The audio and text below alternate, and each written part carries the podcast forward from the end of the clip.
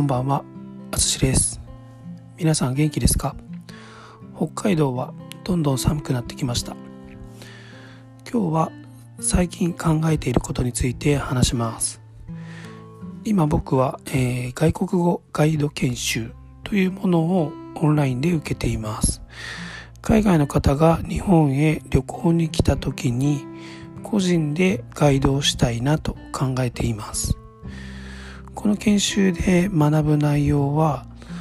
まあ、そういうガイドの役割だったりとか、まあ、のカスタマーサービスについてとか、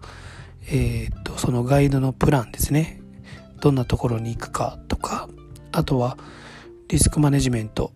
とか、まあ、最近であれば感染症とか事故への対策、えーそれから日本文化や、えー日本の生活様式についてそれから、えーとまあ、英語の日本文化を説明するボキャブラリーのこととか、えー食習慣ですね。日本の食習慣の話であったり、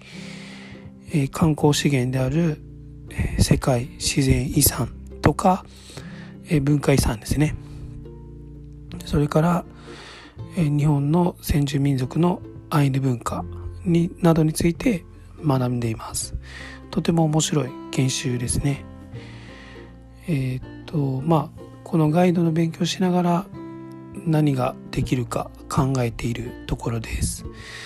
まずは今僕が住んでいる地域の自然ですね。千歳川というところがあるので、まあ、そこの千歳川沿いを歩きながら、ま、いろんな話をするようなガイドをしてみたいと考えています。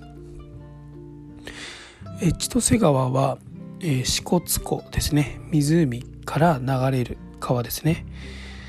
えーそこから石狩市ですね。石狩市の方まで流れる川ですね。海の方まで流れていきます。で透き通っていてとても綺麗な川です。えーまあ、関西から引っ越してきた僕にとってはもう本当に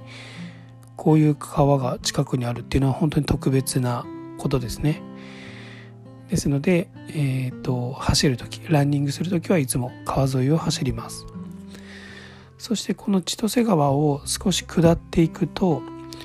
鮭の鮭のですね生態を学ぶことができる鮭のふるさと館という、まあ、水族館ですね。アクアリウムがあります。もしかしたら前も話したかもしれませんがここの水族館は本当に面白くて、えーと千歳川の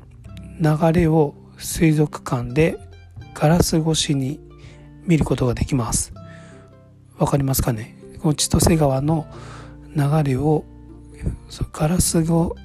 ガラス越しにまあ同じこと言ってますけどガラスの向こうが、えっと、本当にこの川になってるってことですね。はい、えーこのような水族館は日本でもここだけみたいです。この千歳川には、えー秋には鮭が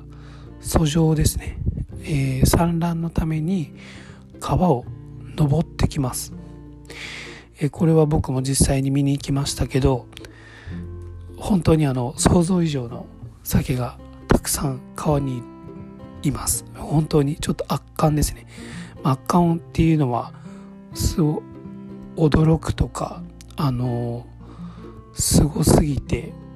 びっくりするとかそんな感じの言葉ですね。はい、まあ、こんな風に自然を体感できたりこういった鮭のことを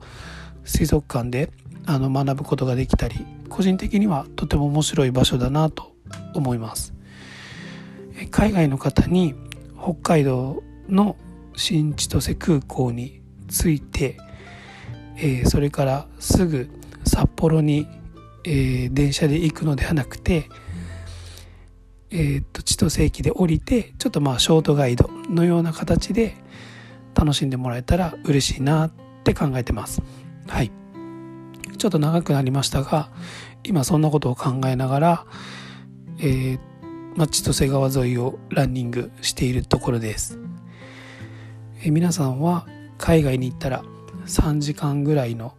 ガイドをしてもらえるならどんなことを体験したいですか？